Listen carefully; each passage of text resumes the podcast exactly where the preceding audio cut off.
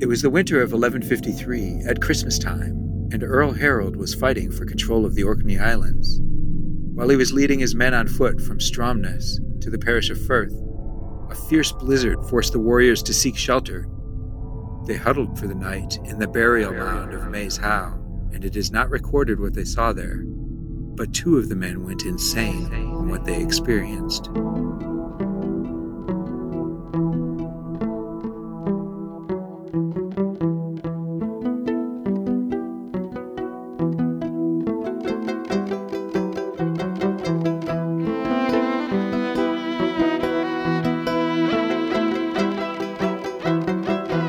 Happy holidays to all you lovely folks out there in the hinterlands.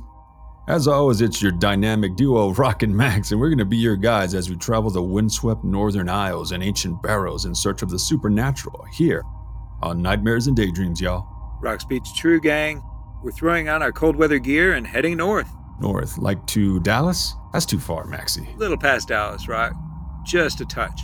All right, man, let's do it. But before we do, we'd like to remind all you fine folks to continue to like, subscribe, review, and to continue granting us the boon of the oh so important five star review on whatever podcast you listen to us on. Means so much. And don't forget about our TeePublic Shop, gang. We have some fine Nightmares and Daydreams gift ideas there. We do. For that discerning podcast listener in your life, they will love you even more if you buy them our stuff. Or you can just buy it for your own damn self. Ain't nothing like an Irish coffee and a Nightmares and Daydreams mug, y'all. It's the best. You done shilling our store, Rock? We got a show to do, amigo. I am finished, good sir. As we are wont to do, Rock and I are going to discuss and debate our way through all things paranormal, monstrous, legendary, Mm-hmm. and, as always, fun. But do you want to know what's not fun, Maxie? Even after all this time, I still don't know, Rock. Being trapped in a mound grave and having the dead rise up to take your soul. Yeah, no, I I totally hate it when that happens. Me too. Luckily, I always travel with the paladin with the turn undead ability. You know, when I'm barrel raiding in the old world and all. Wise advice. But question How does one get trapped in a barrow mound? Long story. I had too much me. There was a shifty dwarf with a treasure map. Let's not get into it. There are kids listening right now. Well, last time I was in a barrow, I found an elven blade, called it Sting. Oh, Max Max Bo Baggins. That's right. I forgot.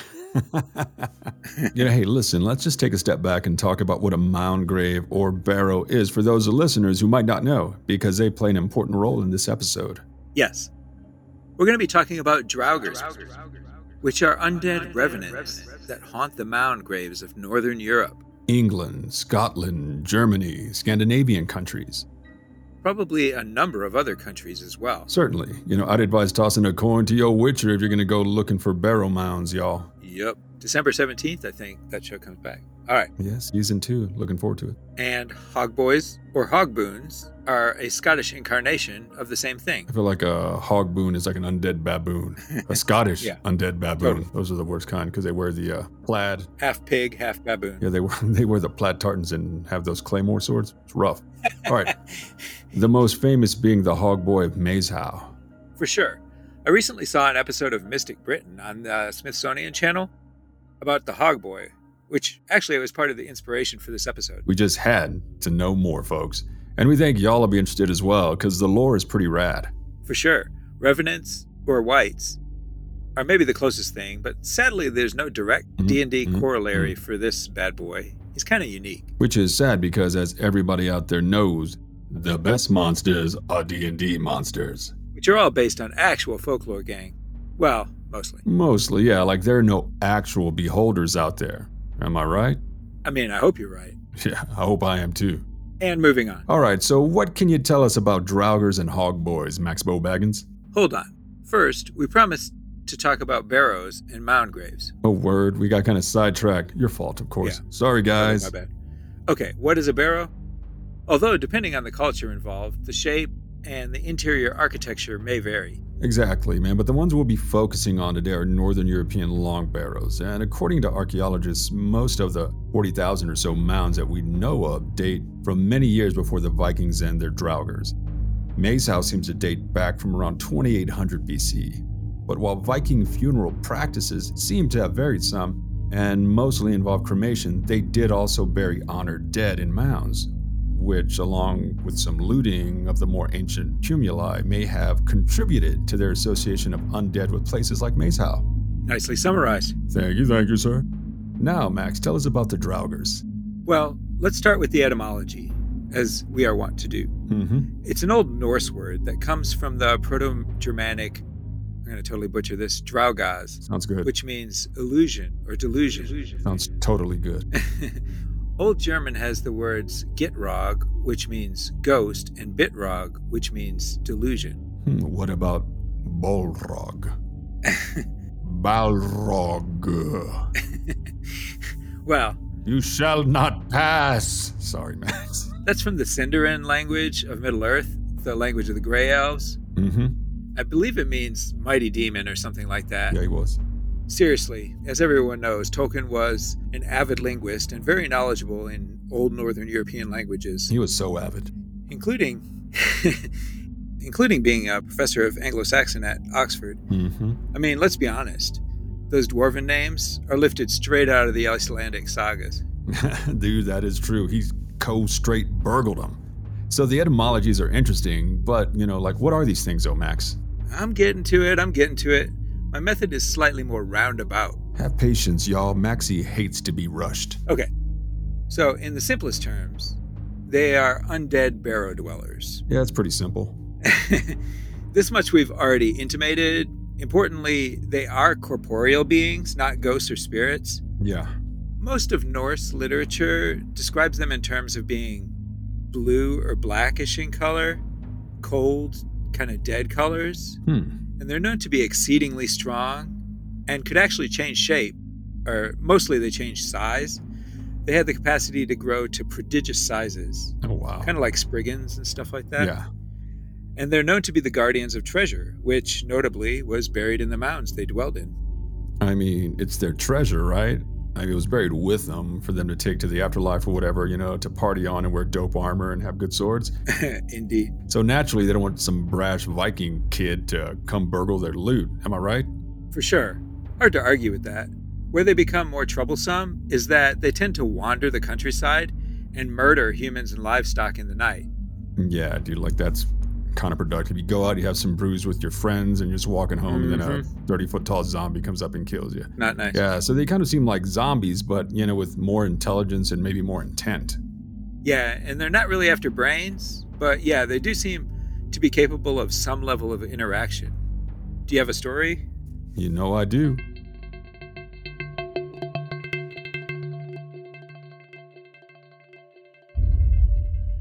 The sagas tell of a wealthy yet sickly seafaring woman named Thorgunna from the south of Iceland who requested on her deathbed that she be buried in Skalalholt, and that her sheets and bedding to be burned, and her wealth be donated to the Christian church.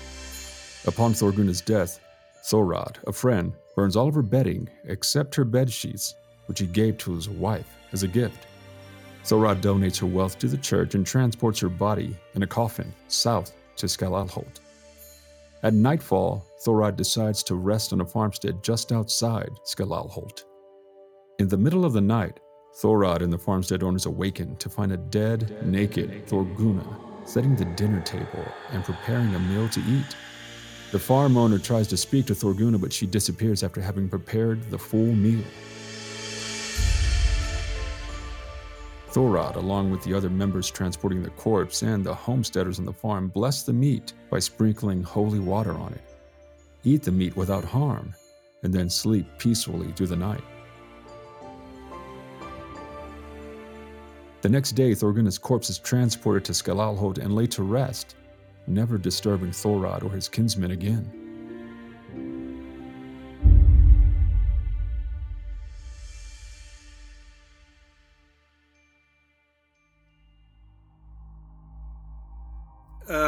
Yeah, no.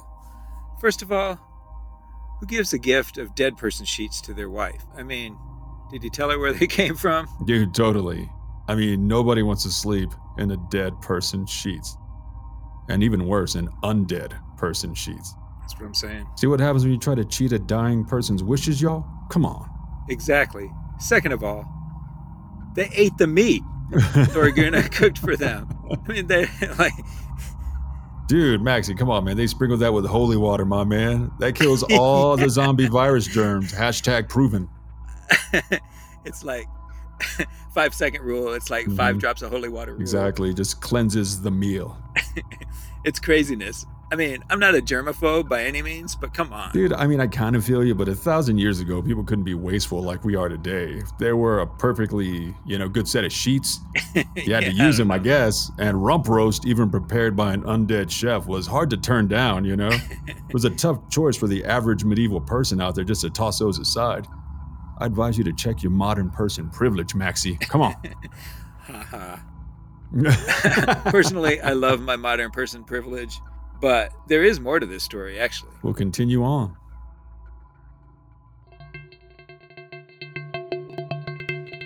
Following the death of Thorgunna, a shepherd died at Frodiswater, where Thorgunna had once resided. The shepherd haunted the house at Frodiswater until eventually Thorir Woodenleg encountered the man, and then fell sick and died himself. The shepherd and Thorir then haunted Frodiswater together, in which four more people fell sick and died, one after the other. During the winter, just before the Yule Fest, the constant sound of fishermen skinning fish could be heard outside the Frodiswater house. Additionally, a crew of six men were often seen manning a ten oared boat not far from the shoreline. One night, when the Frodiswater inhabitants were gathering for dinner, a seal's head began to emerge from the floor people of the house tried to smash the seal back down into the floorboards with sticks and clubs, but the seal kept steadily rising, further out of the floor with each blow. Kiartan, a young man at Frodiswater, ran into the house with a sledgehammer and struck the seal back down into the floorboards. Following the incident with the seal at Frodiswater, Thurid and Kiartan invited their neighbors to the house for the Yule feast. As Thurid, Kiartan, and the other guests were dining and sitting about the fire. Thorir and his undead followers entered the house and shook their dirty clothes all over the place, throwing mud on the guests. The next three nights, Kiartan moved his human guests and the fire into a different room, but Thorir and the other ghosts continued to enter the house, flinging mud and killing servants and farmhands. Eventually, Snorri, who was also Kiartan's uncle, banished Thorir and the ghosts from the Snæfellsnes using an effective combination of Christian and Icelandic rituals.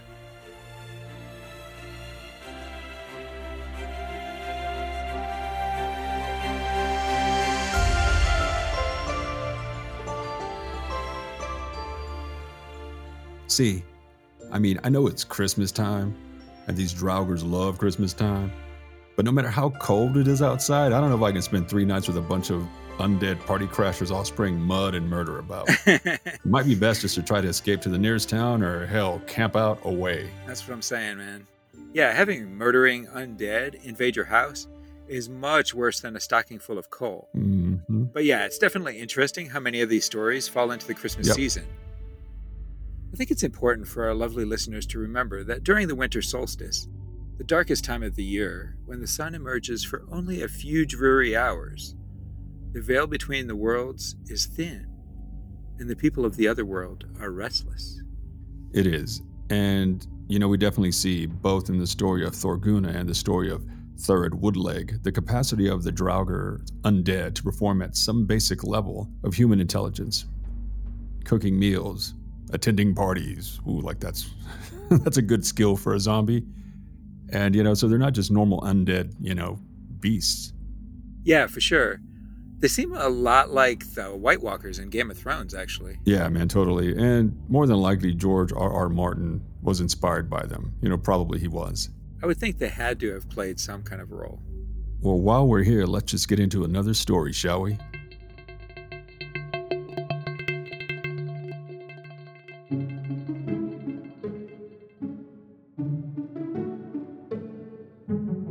Farmer named Thorhall had a farmstead in northwestern Iceland.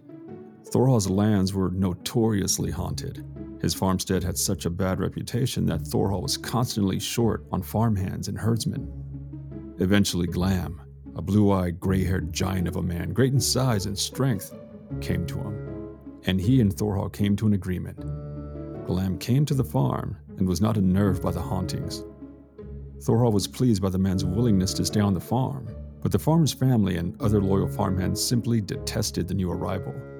Glam had a lot of unlikable characteristics. He was crude, rude, and completely uninterested in the new Christian religion. On Christmas Eve, Glam did not show up to Mass. Thorhall and his people did not make much of it because Glam was known to not be religious. But when everyone noticed stray sheep wandering around the farmstead, they began to worry. Thorhall and his farmhands mounted a search party and scoured the land for Glam. They came across a large, disturbed area where the snow was trampled over a large area, with rocks and soil churned up to the surface. There they found the body of Glam. It was a horrible sight, horrible sight. The corpse was horribly swollen, and his flesh had turned an unnatural black color. Leading away from Glam's body was a trail of blood that soaked into the snow. The blood was not Glam's own, so observers concluded that the trail was made by whatever massive creature had killed the herdsman. Glam's body was of such immense weight that the farmhands had trouble bringing the remains back to civilization. They tried for three days to drag the body to a local church for burial, but all attempts to move the deceased herdsman failed.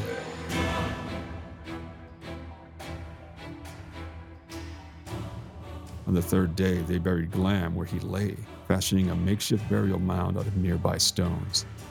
A shallow scattering of rocks in the wilderness, however, was not enough to let Glam rest in peace. The people quickly learned that he was having a very restless afterlife. He dug his way out of his grave and began to haunt the valley. The Draugr wandered Thorhall's lands for three years, killing people brutally, smashing every bone in their bodies, and even killing their animals. He especially sought out horses, Eventually, everyone fled the area, and no one would stay within miles of the valley. Luckily for Thorhall, though, there was an experienced monster hunter in Iceland at that time. His name was Grettir Asmundarsson, and the young man was known to have once killed a Draugr in a Norwegian burial mound. After the Draugr incident, he went on to win a battle against 12 berserkers and hunted down a giant cave bear. Such feats earned the youthful adventurer the title of Grettir the Strong. As luck would have it, Grettir had an unhealthy drive to always test his strength against tougher opponents, no matter how difficult his last triumph had been. So when the hero heard that there was a deadly Draugr haunting Thorhall's lands, he was immediately determined to test his mettle against the supernatural foe. Grettir traveled in the dead of winter to face Glam. When he arrived at the farmstead, Thorhall gave him the usual warnings his horse would surely be killed, and a dead man would undoubtedly be seen walking about the farm. Grettir waved away the warnings, put his horse in the stable, and announced that he would stay for the night. Grettir rested, fully equipped, and he entered the farmhouse. He covered his entire body with a rough sheepskin cloak, positioning the whole of the cloak by his face so that he could see what was happening in the house. Despite his hopes, nothing happened at first. But his patience held, and he lay hidden waiting for the Draugr. On the third night, Glam came. It started with the pounding of footsteps on the roof, booming from side to side. Then the door opened and the looming silhouette of the undead Glam stood blocking the moonlight. As if anticipating a fight, the Draugr crept quietly into the house, scanning back and forth. And seeing the cloak under which Grettir had sprawled across the floor, he reached for it. What followed was a titanic battle between two powerful fighters. As Grettir was the weaker of the two, he found himself losing the wrestling match. He was fighting to not get pulled out into the dark winter night, but he was being pulled gradually, bit by bit, out of the door. In an act of desperation, he threw himself at Glam's chest. The quick change in direction caught Glam off guard, and he fell on his back to the doorway, where Grettir was able to pin him to the ground. Grettir's quick thinking unfortunately had some dire consequences.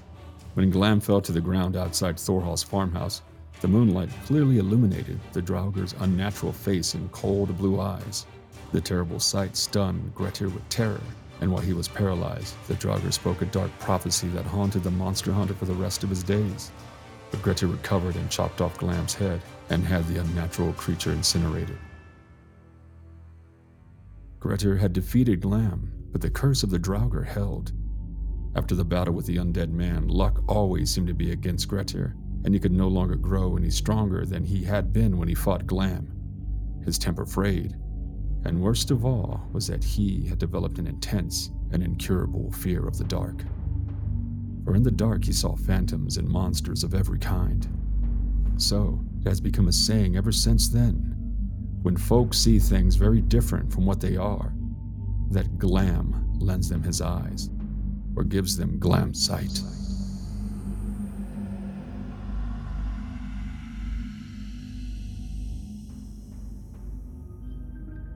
Man, Grettir's curse. That sucks, dude. It's tough being a hero.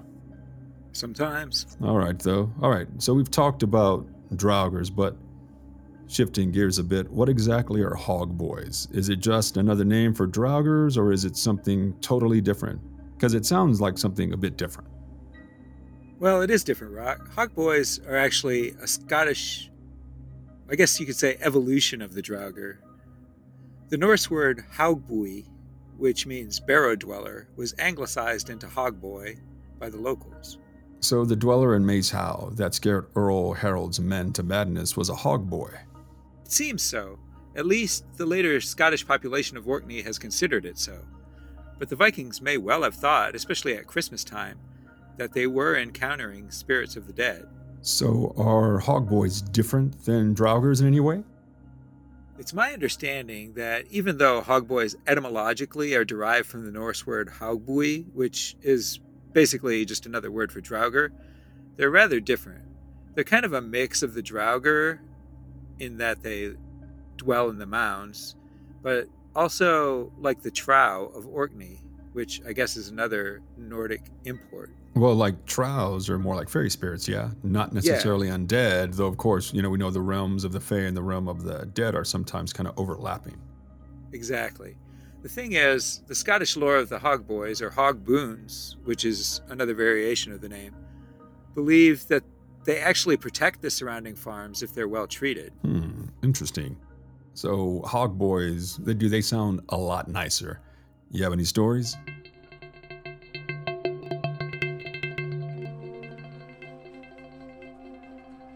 There was a farmer on a small island whose lands were under the protection of a hog boy from a nearby howe. He had inherited the tradition from his family of leaving food offerings for the hog boy milk, butter, eggs, ale, or mead, whatever they were producing, and in return, the hog boy guarded his lands from misfortune. As long as he shared the produce of the farm with the hog boon, then it looked after him and his. But the man married and his wife didn't know anything about hog boys, so she stopped feeding him and refused to share anything with him. So the hog boy sat for a while in his mound waiting for his lunch to be delivered. One night, ravenous, he finally went down to the farmhouse to have a look around to see if anything was wrong. Maybe there was an illness in the family, or some reason why he hadn't been fed. When he got there, he discovered everyone sleeping soundly and everything was fine. Everything was in order. He went over to the porridge pot by the fire. He thought he would at least scrape the inside of it and get something to eat, but he discovered that even that had been scoured clean. No porridge. In a fury, he stole the pot, went back to his mound, and then he made their life hell. Every time the farmer was looking for something, that thing would be stolen. Practical jokes were played on the family, and their lives were made miserable. Eventually, the wife, understanding the implications of her thriftiness, renewed relations with the hog boy and made offerings to him, and the situation returned to normal.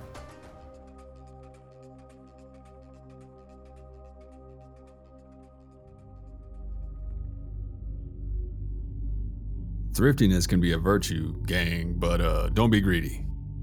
Nothing in excess, people. Everything in moderation. Mm-hmm. Even moderation. But, uh, you know, that's some good advice. You know it. Interesting thing is, you know, it seems like people in the area still believe in hog boys even to this day. Oh, yeah. There was a one researcher. He was asking locals about their beliefs, and dude, this was as recent as the 1990s. And he was talking to an old woman, and she still put out food and milk for the hog boy regularly. Nice. Some other local residents had made fun of her for it, but she said, Well, all I know is the food is gone in the morning. Oh, that's awesome. There you have it, folks. Hog boys are still out there. Mm-hmm. Eat what you put out. Share what you can, both with our neighboring spirits and anyone else who needs it as we enter the holiday season. well said, Maxie.